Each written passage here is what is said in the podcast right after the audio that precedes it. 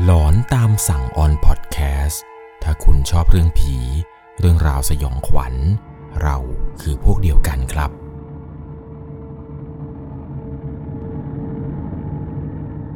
สวัสดีครับทุกคนครับ ขอต้อนรับเข้าสู่ช่วงหลอนตามสั่ง อยู่กับผมครับ 1 1 LC เรื่องราวความสยองขวัญในวันนี้ที่ผมจะเล่าให้กับทุกคนได้รับชมแล้วก็รับฟังกันนี้นะครับ เป็นประสบการณ์ของผู้ฟังทางบ้านท่านหนึ่ง ที่เธอนั้นไปพบเจอมาตอนที่เดินทางไปฝึกงานอยู่ที่โรงแรมแห่งหนึ่ง ในจังหวัดภูเก็ตครับ ต้องบอกเลยครับว่าการไปฝึกงานในครั้งนี้ของเธอเนี่ยเป็นการไปฝึกงานที่เธอรู้สึกว่าสยองขวัญที่สุดในชีวิตเลยแหละครับ และเรื่องราวที่ผมจะเล่าให้ฟังในวันนี้ เกิดขึ้นกับผู้ฟังทางบ้านที่นับถือศาสนาอิสลามด้วยครับ เธอไม่เคยคิดมาก่อนเลยว่า เรื่องราวแปลกๆ เรื่องราวหลอนๆทำไม ถึงมาเกิดกับเธอ ทั้งที่เธอนั้นเป็นคนที่ไม่เคยมีความเชื่อเรื่องผีมาก่อน ก่อนจะเข้าไปรับชมรับฟังครับ ก่อนอื่นต้องบอกก่อนเลยว่าต้องใช้วิจารณญาณในการรับชมรับฟังกันให้ดีๆ เรื่องราวเรื่องนี้ครับถูกส่งมาจากผู้ฟังทางบ้านท่านหนึ่ง ผมขอใช้นามสมมติเธอว่าคุณพลอย คุณพลอยเนี่ยบอกว่ามีเรื่องราวเรื่องหนึ่งครับ อยากจะเล่าให้กับทุกคนได้รับฟังกัน มันเป็นเหตุการณ์ที่เกิดขึ้นเมื่อในปี พศ 2559 ได้มีโอกาสเดินทางไปฝึกงานที่โรงแรมแห่งหนึ่ง ในจังหวัดภูเก็ต โรงแรมแห่งนี้ครับนับว่าติดอันดับต้นๆของภูเก็ตเลยก็ว่าได้ มีหาดส่วนตัว ที่โรงแรมเนี่ยจะมีห้องพักประมาณ 3-4 โซน ห้องอาหารหลากหลายแบบมาก 2-3 เดือนแรกครับ ที่เธอเข้าไปฝึกงานเนี่ย เธอเข้ามาฝึกในช่วงเช้าบ้าง บ่ายบ้าง สลับกันไป แต่ทุกอย่างมันก็ราบรื่นครับ ปกติดี 2-3 เดือนที่ผ่านมานี้ ไม่ได้มีเหตุการณ์ หรือมีเรื่องราวความสยองขวัญอะไรที่เธอนั้น จะพบเจอเลย จนกระทั่งอยู่มาวันหนึ่ง วันก่อนเกิดเหตุครับ ได้มีโอกาสเข้างานกะบ่ายแบบกระทันหัน คิดในใจว่าคงจะไม่มีอะไรหรอกมั้ง แต่มีรุ่นพี่ที่เป็นพนักงานคนหนึ่งนี่แหละครับ เขาเนี่ยเดินมาบอกกับตัวของเธอครับว่า น้อง วันนี้เนี่ยห้ามเดินลงไปที่ห้องอาหารหน้าชายหาดนะ ให้อยู่ห้องอาหารข้างบนนี้แหละ ไม่ต้องลงไป จนกระทั่งเวลาผ่านไปประมาณเกือบจะห้าโมงเย็นครับ พนักงานทุกคนเนี่ยจะต้องสลับกันไปกินข้าว และทันใดนั่นเอง หัวหน้าของเธอก็เดินมาหา แล้วบอกกับเธอว่า ให้ไปแทนพี่คนหนึ่งหน่อย แกจะไปกินข้าว ไม่มีใครเฝ้าห้องอาหารให้ เธอก็เลยตอบตกลงไปแบบไม่ได้คิดอะไรครับ หลังจากนั้นเนี่ยก็เดินลงไปแทนที่พี่คนหนึ่งที่ทำงานอยู่ห้องอาหารด้านล่าง เวลาน่าจะประมาณหนึ่งทุ่มกว่าๆครับ ที่เธอเนี่ยไปยืนสแตนบายอยู่ตรงห้องอาหารด้านตรงนั้น เป็นห้องอาหารหน้าหาด ระหว่างนั้นเนี่ยเธอก็ยืนมองลูกค้าเดินเข้าปกติไป แต่จู่ๆ อยู่ดีๆ เธอก็มีอาการวูบหลับไปครับ หลังจากนั้นเนี่ยเธอก็ไม่รู้สึกตัวเลยว่ามันเกิดอะไรขึ้น ความรู้สึกเธอตอนนั้นเนี่ยเธอจำได้เพียงแค่ว่า ยืนดูแขกที่กำลังเดินเข้าร้านอาหารในส่วนตรงหน้าหาดนี้ อยู่ดีๆ เธอก็วูบไปครับ ภาพมันตัด จนกระทั่ง ได้มารู้ความจริงครับ จากพี่ที่ทำงานตรงนั้นว่า หลังจากที่เธอหมดสติไป ที่เธอไม่สามารถจำอะไรได้นี้เนี่ย มันเกิดอะไรขึ้น พี่ก็เล่าให้ฟังครับว่า หลังจากที่เธอหมดสติหลับไป อยู่ดีๆ เธอลุกขึ้นมาครับรำมโนลา ทุกคนที่ทำงานตอนนั้นตกใจ เพราะว่าเธอทั้งรำแล้วก็ กรีดร้องเสียงดังมากรำไปแล้วก็กรีดไป ทั้งนั้นที่เธอเนี่ยบอกเลยว่าเธอไม่เคยเรียนรำมาก่อนด้วย เพราะว่าเธอนั้นนับถือศาสนาอิสลาม ผ่านไปประมาณ 10 นาทีครับ อยู่ดีๆเนี่ย เธอก็สลบหมดสติอยู่ตรงนั้น พวกหัวหน้าวอนเรียกพนักงานผู้ชายมาช่วยกันยกเธอออกไป แต่ก็ไม่มีใครยกร่างเธอได้เลย ผู้ชายสามคนครับ ที่เป็นพนักงานอยู่ใกล้ๆเนี่ยพากันยกร่างเธอตอนที่เธอหมดสติเนี่ยสามคนนี้ ยกเธอไม่ขึ้นสักคน แต่ละคนเนี่ยบอกว่าหนักหนักมาก ร่างเนี่ยเหมือนไม่ใช่ร่างของผู้หญิงเลย ผู้ชายสามคนยกไม่ได้ครับ คิดดูว่ามันเกิดอะไรขึ้น จนกระทั่งครับมันมีพี่คนหนึ่ง พี่คนนี้เนี่ยก็คือคนที่บอกเธอครับว่าวันนี้อย่าลงไปข้างล่างโดยเด็ดขาด พี่คนนี้ได้ยินเรื่องราวจากพนักงงานข้างล่างครับวอขึ้นมาขอความช่วยเหลือ แกเลยต้องรีบลงมาหาครับ แกเนี่ยลงมาพบว่าเธอนั้นหมดสตินอนตรงนี้ หลังจากนั้นครับ แกก็บอกทุกคนเนี่ยออกไปออกไปเดี๋ยวแกจัดการเอง พี่แกเนี่ยยกเธอขึ้นมาด้วยตัวคนเดียว ตอนนั้นทุกคนยืนงงกันหมดเป็นตามๆกันครับ ว่าทำไมแกถึงยกเธอได้ หลังจากนั้นครับ พี่คนนี้เนี่ยพาเธอกลับมาที่หอ แต่อาการของเธอเนี่ยเหมือนจะไม่มีท่าทีว่าจะดีขึ้นเลย หัวหน้างานแกรู้เรื่องครับ แกก็ได้ประสานงานกับทุกคนครับว่าเราแวกนี้ตรงไหนมีมัสยิดใกล้ ๆ บ้าง จะพาเธอไป หลังจากนั้นครับพอเวลาผ่านไปเกือบจะสี่ทุ่ม ก็มีพี่คนหนึ่งครับ ตัดสินใจว่าให้พาเธอเนี่ยไปยังมัสยิดแห่งหนึ่ง ก็พากันเดินทางจากโรงแรมนี้ครับ ไปยังที่มัสยิดแห่งนั้น ไปถึงเนี่ยก็ไปเจอกับโตอิหม่ามครับที่ประจำอยู่ที่มัสยิด เขาก็ถามว่าไปโดนของดีมาเหรอ หัวหน้าเธอครับที่เป็นคนไทยพุทธเนี่ย แกก็งงครับว่า โตอิหม่าม รู้ได้ยังไง แกก็เลยถามเขาไปว่า รู้ได้ยังไงครับ โตอิหม่ามท่านนี้แกเลยตอบกลับมาว่า ไม่รู้ได้ยังไง ก็เขาตามมาด้วย หลังจากนั้นครับ ก็เริ่มทำพิธีอะไรต่างๆ ตามศาสนาอิสลามให้ จนเสร็จสิ้นทุกอย่างก็พาตัวของเธอเนี่ยนะครับ กลับมาที่หอพักที่โรงแรม เวลาตอนนั้นเนี่ยเกือบจะประมาณเที่ยงคืนกว่าๆที่กลับมาถึง ผ่านไปประมาณ 2 วันครับ เธอทำงานตามปกติ และคิดว่าน่าจะไม่มีอะไรเกิดขึ้นแล้ว แต่พอเดินเข้าไปที่ทำงานเวลาประมาณบ่ายสามอยู่ดีๆ วันนั้นเนี่ยเธอก็มีอาการอีกครั้งหนึ่งครับ จนหัวหน้าเนี่ยต้องโทรไปที่บ้าน แล้วก็เล่าทุกอย่างให้กับพ่อแม่ฟังครับว่า ลูกของแม่เนี่ยนะจู่ๆก็หมดสติ แล้วก็ลุกขึ้นมาลำรำไปกรีดไป ไม่รู้ว่าเกิดอะไรขึ้น ทุกคนตอนนั้นเนี่ยคือทำอะไรไม่ถูกครับ ไม่คิดว่าเหตุการณ์นี้มันจะเกิดซ้ำถึงสองครั้ง ในสถานที่เดียวกัน หลังจากนั้นครับหลังจากที่หัวหน้าเนี่ยโทรไปเล่าให้กับพ่อแม่ฟัง แต่พ่อไม่เชื่อครับ พ่อไม่เชื่อว่าทุกอย่างที่หัวหน้าเล่าเนี่ยครับเป็นเรื่องจริง เพราะด้วยความที่ว่าในศาสนาอิสลามครับ เป็นเรื่องที่บาปใหญ่การเชื่ออะไรพวกนี้ มันจะเป็นบาปมากครับ ถ้ามาหลงเชื่อว่าสิ่งที่เธอเจอสิ่งที่เธอเป็นเนี่ยเป็นเรื่องราวของวิญญาณมาเข้าสิงเธอ แต่โชคดีอยู่อย่างหนึ่งครับ ที่คนในบ้านของเธอนั่นก็คือปู่เนี่ยพูดว่าให้เอาเธอกลับมาบ้าน เดี๋ยวจะทำพิธีอะไรสักอย่างให้ หลังจากนั้นครับทุกคนเนี่ยก็พาร่างของเธอกลับมาที่หอเพื่อให้เธอนั้นฟื้น และมีสติมากยิ่งขึ้นพอเธอฟื้นได้สติกลับมาครับ หัวหน้าก็ได้เล่าเรื่องราวทั้งหมดให้กับเธอได้ฟังครับ ว่าเหตุการณ์มันเกิดขึ้นแบบนี้อีกแล้วนะจะเอายังไงจะกลับบ้านเลยไหม หัวหน้าเนี่ยบอกว่าให้เธอนั้นกลับบ้านได้นะ ไม่ว่าอะไร วันนี้ไม่เป็นไรเธอกลับไปก่อนเลย เธอตัดสินใจครับว่างั้นถ้าหัวหน้าบอกให้กลับเนี่ยก็จะกลับทันที บ้านของเธอที่จังหวัดนครศรีธรรมราชครับ แต่เธอเนี่ยอยากจะบอกว่าระหว่างทางกลับบ้าน ตอนที่นั่งรถกลับไปเนี่ยไปคนเดียว แต่มันมีความรู้สึกเหมือนมีใครอีกคน ตามมาด้วย ไม่ได้รู้สึกว่านั่งคนเดียวครับ บรรยากาศในรถก็ปกติ แต่ระหว่างทางจากภูเก็ตถึงนคร ที่นั่งข้างๆ เธอเนี่ยมันไม่มีใครนั่ง แต่ความรู้สึกเนี่ยเหมือนกับว่า มีใครบางคนนั้น นั่งกับเธอมาโดยตลอดทาง พอมาถึงที่บ้านครับที่นคร ทางบ้านเนี่ยก็เริ่มทำพิธีตามศาสนาอิสลาม เขาบอกว่าเธอเนี่ยไปดนจิตดนใจอะไรบางอย่างให้เขานั้นตามมา เขาอยู่ตรงนั้นมานาน แล้วเขาหิว เวลาใครเอาอะไรไปถวาย เขาจะไม่ได้กิน บริวารเนี่ยกินกันหมดแล้วไม่ถึงเขา หลังจากนั้นครับก็เริ่มทำพิธีไป ในระหว่างการทำพิธีครับ เธอบอกว่าเธอเนี่ยร้องไห้ไป แล้วก็แลบลิ้นออกมา ลิ้นของเธอเนี่ยยาว ยาวแบบยาวมากครับยาวผิดปกติ แล้วเหมือนกับว่าจะมีเลือดครับ ไหลออกมาจากปากเธอด้วย ตอนนั้นคือทุกคนตกใจมากครับกับสิ่งที่ได้พบเจอ ก็รีบกันทำพิธีให้เสร็จครับ ในส่วนของพิธีตรงนี้เนี่ยผมขออนุญาตที่จะอธิบายข้ามไปเลยนะครับ จะไม่ขอเจาะลึกลงดีเทลนะครับว่าการทำพิธีตรงนี้เนี่ยทำอย่างไร หลังจากที่จบพิธีเสร็จแล้วครับ คนที่ทำพิธีให้ก็พูดประมาณว่า ตรงนั้นเนี่ยเมื่อก่อนมันเป็นปากอ่าว ตอนที่เกิดเหตุการณ์สึนามิ มันมีคนตายมาก แล้วมันรวมตัวกันอยู่ตรงนั้น ศพเนี่ยมันลอยขึ้นมาเต็มเลยในบริเวณหาดตรงนี้ เธอเนี่ยก็งงมากครับ แล้วทำไมต้องมาตามเธอคนเดียว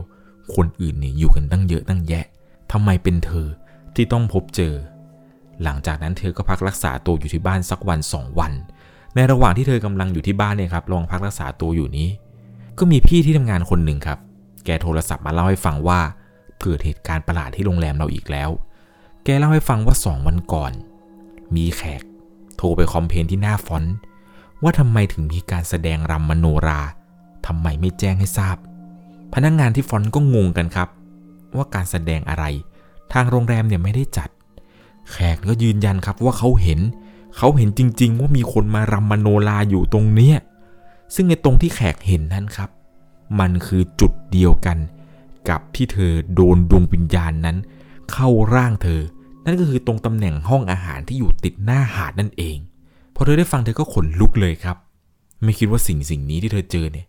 มันจะมีคนอื่น ที่ได้เห็นอีก พอพักรักษาตัวได้ประมาณ 2 วัน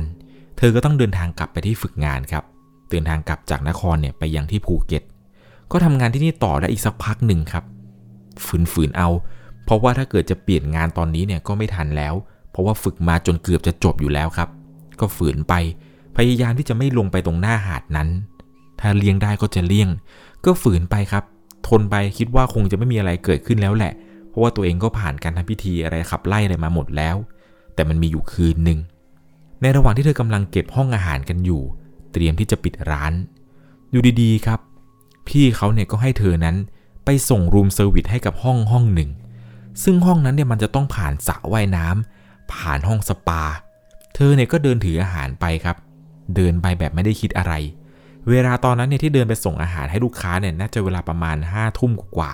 เธอก็เดินไปส่งให้ถึงห้องเสร็จ แต่พอตอนขากลับมาที่ห้องอาหารนี้ ปรากฏว่าเธอได้ยินเสียงคนกวาดขยะ ดังมาจากสวนหย่อมข้างสระน้ำคิดในใจว่าเวลานี้ โรงแรม มีคนสวนกาดึกด้วยหรอ เธอก็ค่อยๆเดินถือถาดอาหารมาเรื่อยๆเรื่อยๆ ก็ได้เห็นครับว่าตรงหางตาเนี่ย มันเหมือนกับมีคนบางคนครับ จับไม้กวาดเนี่ย ค่อยๆ กวาดพื้นตรงนั้นดังคืดคืดคืด เสียงเสียงนี้เธอได้ยินชัดเจนครับ แต่เธอไม่กล้าที่จะหันไปมองแบบเต็มๆสองตา เธอรู้อยู่แล้วแหละครับว่านี่มันไม่ใช่สิ่งที่ดี หรือสิ่งที่มันปกติอย่างแน่นอน เธอก็เดินผ่านไป แล้วก็เก็บความสงสัยนี้เอาไว้ในใจครับ ไม่ได้ทักทายคนสวนคนนั้นที่เธอเห็นจากหางตาพอเธอกลับมาถึงที่ห้องอาหารครับ เธอก็มาถามพี่ๆเขาครับว่า พี่โรงแรมของเรานี่มีพนักงงานที่เป็นคนสวนกาดึกด้วยเหรอ หนูเห็นเขายืนกวาดใบไม้อยู่ตรงข้างสระ พี่ได้ยินพี่ก็ตกใจกันเลยครับ พี่บอกว่าจะบ้าเหรอ เวลานี้เขากลับไปนอนกันหมดแล้ว คนสวนเนี่ยออกงานช้าสุดก็หกโมงเย็น ไม่มีใครแล้วแหละ พอเธอพูดจบครับ เธอก็คิดในใจว่านี่โดนอีกแล้วหรือวะ จะต้องโดนแบบนี้อีกนานแค่ไหน หลังจากวันนั้นครับ เธอก็เฉยๆกับทุกสิ่งที่ได้ยิน หรือทุกสิ่งที่ได้เห็นในตลอดการฝึกงานในครั้งนี้ จนกระทั่งฝึกงานที่โรงแรมแห่งนี้จนจบ ต้องบอกเลยว่าการฝึกงานในครั้งนี้เนี่ย เป็นการฝึกงานที่ทรหดมากครับ เพราะเธอต้องอดทนกับเรื่องราวลี้ลับ ที่ไม่สามารถอธิบายได้เลยครับ ว่ามันเกิดขึ้นได้อย่างไร ไม่ว่าจะเป็นเสียง การได้ยินการเห็น รวมไปถึงหนักสุดเนี่ยคือตอนที่เธอนั้นสลบไป แล้วมีคนที่ทำงานบอกว่าเธอลุกขึ้นมาลำมโนลานี่แหละหนักที่สุด เธอคิดว่านี่จะเป็นประสบการณ์ครั้งสุดท้ายที่เธอจะได้พบเจอ ตอนที่ไปฝึกงานอยู่ที่ภูเก็ตแล้ว แต่ก็ไม่ครับ เพราะหลังจากนั้นครับผ่านไป 1 ปี เธอมีโอกาสเดินทางกลับมาที่จังหวัดภูเก็ตนี้อีกครั้งหนึ่งครับ เพื่อที่จะฝึกงาน แต่ว่ารอบนี้ครับเธอตัดสินใจที่จะไม่ฝึกงานที่โรงแรมที่เดิม รอบนี้เนี่ยไปต่างพื้นที่กันเลยครับ อย่างสมมุติว่าถ้าโรงแรมแรกที่เธอฝึกงานเนี่ยอยู่ในประมาณโซนทางใต้ของภูเก็ต เธอก็จะขยับไปอีกโซนหนึ่งครับ หวังว่าที่ตรงนี้เนี่ยมันคงจะไม่พบเจอเรื่องราวอะไรแปลกๆ เหมือนกับรอบแรกที่เธอนั้นไปฝึกอยู่ตรงโรงแรมนั้น ก็อยู่ที่นี่ได้มานานเหมือนกันครับ ผ่านไปประมาณ 6-7 เดือนเลยจนกระทั่งเข้าสู่เดือนที่ 8 นี้ครับ โรงแรมเนี่ยย้ายเธอไปอยู่ในตำแหน่งเป็นห้องอาหารแห่งหนึ่งครับ เป็นคล้ายๆกับห้องอาหารเรือนไทย ช่วงแรก ๆที่มาเนี่ยก็ปกติดีนะครับ ไม่ได้พบเจอเรื่องผีเรื่องอะไรเลย แต่พอหลังๆมานี้ เริ่มเห็นครับ เริ่มเห็นว่ามันมีเด็ก เดินเข้าออกร้าน แล้วลักษณะการแต่งกายของเด็กที่เธอเห็นนี้ มันแปลกๆ เธอบอกว่าบางครั้งเธอก็จะได้เห็นเด็กนุ่งจงกระเบนบ้าง เห็นเด็กแต่งเสื้อผ้าแบบโบราณโบราณเก่าๆอะไรบ้าง ไอตอนที่เห็นเด็กนุ่งจงกระเบนครั้งแรกเนี่ย เธอคิดในใจว่าสงสัยโรงแรมอาจจะมีอีเวนต์อะไรบางอย่าง ที่เชิญเด็กมาเล่นการละเล่นหรืออะไรแบบนี้ แต่เข้าจริงๆ มันไม่มีครับ มันไม่มีการละเล่นหรืออะไรแบบนั้นที่เธอคิดเลย อยู่ที่นี่ดีหน่อย ที่เธอนั้นไม่สลบแล้วก็ลุกขึ้นมาลำแต่สิ่งที่เธอเจอเนี่ย มันเป็นอะไรที่ไม่สามารถอธิบายได้ในเชิงศาสนาของเธอครับ กับสิ่งที่เธอเจอ ว่ามันคืออะไรจนกระทั่งก็ฝึกงานที่นี่มาเรื่อยๆเรื่อยๆครับ จนจบงานจนกระทั่งผ่านมาหลายปี เธอก็คิดมาตลอดครับว่าไออาการที่เธอเห็นผี หรือเห็นเรื่องอะไรแปลกๆนี้ มันน่าจะหายแล้ว แต่ก็ไม่ครับ เพราะว่าหลังจากที่เธอจบงานที่โรงแรมแห่งนี้เสร็จ อยู่มาวันหนึ่งเดือนเมษายนที่บ้านเนี่ยโทรมาบอกครับว่าตาป่วยหนัก เห็นว่าแกเนี่ยชอบไปหยิบจับของที่เขาทิ้ง ไปหยิบนู่นหยิบนี่มา จู่ๆเนี่ย แกก็ไปเก็บพานอะไรบางอย่างครับ เก็บกลับมาบ้าน แล้วหลังจากนั้นเนี่ย ตาเนี่ยก็ป่วยหนักแบบไม่มีสาเหตุ ที่บ้านก็ได้ส่งรูปคุณตามาให้เธอดูครับ เธอก็กดเข้าไปดูรูปที่แม่เนี่ยส่งมาให้ในไลน์กดเข้าไปดูรูปเธอก็เกิดอาการหายใจไม่ออก แล้วก็เหมือนกับจะแน่นหน้าอกมากครับ มันหายใจไม่ออกโดยไม่มีสาเหตุ หลังจากนั้นครับเธอก็รู้สึกเหมือนกับว่าจะน้ำหูน้ำตาไหล จู่ๆเธอก็ร้องไห้ขึ้นมาครับ ตอนนั้นรีบกดโทรศัพท์โทรไปหาพ่อครับเล่าเรื่องราวพ่อฟังกับพ่อ อยู่ดีหายใจไม่ออกไม่รู้เป็นไรพ่อไม่เป็นไร พ่อก็พูดสวนกลับมาครับว่าเอาแล้ว มันจะทำอะไรลูกกูอีก ตอนนั้นเธอก็เล่าให้พ่อฟังครับว่าพ่อ ตอนที่หนูกดดูรูปตา หนูเห็นว่ามันมีผู้หญิงคนหนึ่งนั่งอยู่หน้าบ้านเรา เหมือนกับนั่งรออะไรสักอย่าง แล้วผู้หญิงคนนั้นที่เธอเห็นเนี่ย มันก็พูดว่า กูให้เวลาสามวัน กูจะเอามันไปอยู่ด้วย หลังจากนั้นเธอก็สลบไป โทรศัพท์เนี่ยยังคงต่อสายคุยกับพ่ออยู่เลย เธอสลบไปได้นานเหมือนกันครับ จนกระทั่งเนี่ยพ่อได้โทรกลับมา เธอเหมือนกับจะได้สติครับ ก็รับโทรศัพท์พ่อแล้วก็ถามว่ามันเกิดอะไรขึ้น พ่อก็ถามเขาว่าหนูเป็นอะไร คุยกับพ่ออยู่ดีทำไมหายไปล่ะ เธอก็บอกพ่อเขาว่าพ่อหนูเป็นอะไรไม่รู้ คุยได้แป๊บเดียวหนูก็วูบไปเลย หลังจากนั้นครับพ่อก็เอาเรื่องราวทั้งหมดที่เธอเจออะไรแบบนี้ไปเล่าให้กับที่บ้านฟัง ที่บ้านก็ตกใจกันครับ บอกว่ามันจะเป็นไปได้เหรอ มันจะเป็นไปได้ยังไงกับสิ่งที่เธอนั้นเห็น ผ่านไปสามวันครับน้าโทรกลับมา บอกว่าตาอาการหนัก ให้รีบกลับมานครด่วน เธอก็เก็บข้าวเก็บของครับ ออกเดินทาง แต่ในระหว่างที่เธอกำลังเดินทางกลับไปหาคุณตาที่นครนี้นาก็โทรมาบอกครับว่า ไม่ทันแล้ว ตาไปสบายแล้ว ระหว่างทาง เธอน้ำหูน้ำตาไหลเลยครับ ไม่คิดว่าตาจะไปเร็วขนาดนี้ทำไมไม่รอเจอหน้ากันก่อน จนกระทั่งเดินทางไปถึงที่นครครับ ก็ได้พบว่าร่างของคุณตาเนี่ย เป็นร่างที่ไร้วิญญาณไปซะแล้ว เธอบอกว่าเธอเนี่ยไม่รู้เลยครับ ว่าเธอไปโดนอะไรมา แก้ยังไงก็แก้ไม่หาย ทุกวันนี้เนี่ย เธอก็ยังคงรู้สึกเลยครับ ว่ามันมีใครเนี่ยตามเธอมา หลายครั้งหลายคราวครับที่มีคนทักเธอเรื่องว่า มีวิญญาณคล้ายๆ กับวิญญาณตายโหง หรือวิญญาณผีอะไรเนี่ย ตามเธอมาตลอดเวลา ทั้งๆที่ในศาสนาของเธอเนี่ย มันไม่มีเรื่องราวอะไรแบบนี้ถูกเขียนขึ้นมา หรือแม้กระทั่ง การถูกปลูกฝังเรื่องราวเกี่ยวกับผีกับวิญญาณนั้น เธอไม่เคยได้รับรู้มาก่อนตั้งแต่เด็กเลยครับทำให้เธอนั้นเนี่ยไม่สามารถที่จะหาคำตอบได้ครับว่า สิ่งที่เธอเจอนั้น มันจะต้องแก้ มันจะต้องทำอย่างไร เพราะว่าเธอก็ไม่สามารถที่จะไปหาพระ หรือไปทำพิธีปัดเป่าสิ่งไม่ดี หรือไปทำนู่นทำนี่ตามศาสนาเราได้เลยครับ วิญญาณดวงนี้มันยังคงตามเธอมา ต้องบอกเลยว่าเรื่องราวเรื่องนี้เนี่ยจากคนที่ไม่เชื่อเรื่องไรพวกนี้ เพราะว่าเธอนับถือศาสนาอิสลาม แต่พอโดนเข้ากับตัวเนี่ยไม่รู้เลยครับว่าสิ่งที่เจอ มันเกิดขึ้นได้อย่างไร แล้วทำไมต้องเป็นเธอที่โดน ต้องบอกครับว่าเรื่องราวทั้งหมดที่ผมเล่าให้ฟังนี้ ต้องใช้วิจารณญาณ ในการรับชมรับฟังให้ดีๆนะครับ คือบางทีแล้วเนี่ยสิ่งที่เธอพบเจอครับ ถ้าตามในหลักศาสนาพุทธของเราเนี่ยเขาก็จะเชื่อเรื่องของกงกรรมกงเกวียน แบบบาปกรรมอะไรที่เคยทำกันแต่ในชาติปางก่อน พอมาเจอกันชาตินี้บางทีดวงวิญญาณเนี่ยอาจจะแค้น หรือบางทีเนี่ยดวงวิญญาณเนี่ยอาจจะหิว หรือเห็นว่าเธอนั้น สามารถที่จะสื่อสารอะไรบางอย่าง เพื่อจะเป็นตัวกลางให้กับดวงวิญญาณดวงนั้น ได้สื่อสารครับ ว่าเขาต้องการอะไร แล้วอยากได้อะไร อย่างที่เธอเล่าให้ฟังครับไปในตอนต้นว่า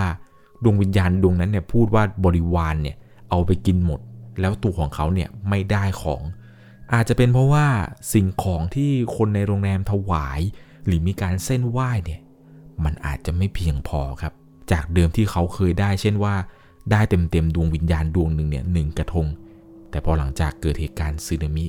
มันมีดวงวิญญาณหลายดวง แล้วก็ยังมีการไหว้กระทงแบบกระทงเดียวอีกเนี่ย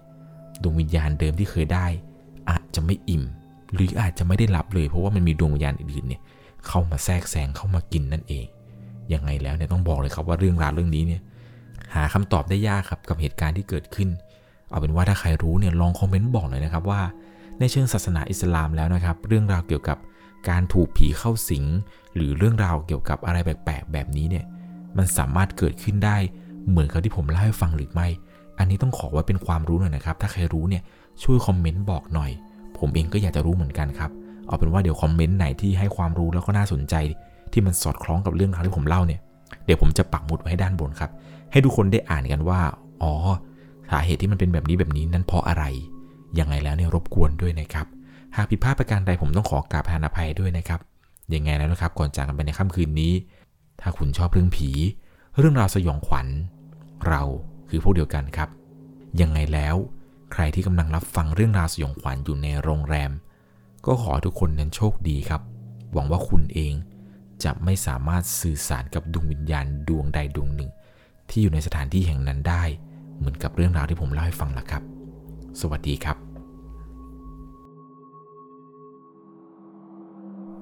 สามารถรับชมเรื่องราวหลอนๆเพิ่มเติม ได้ที่ YouTube Channel 1 LC ยังมีเรื่องราวหลอนๆที่เกิดขึ้นในบ้านเรา รอให้คุณนั้นได้รับชมอยู่นะครับ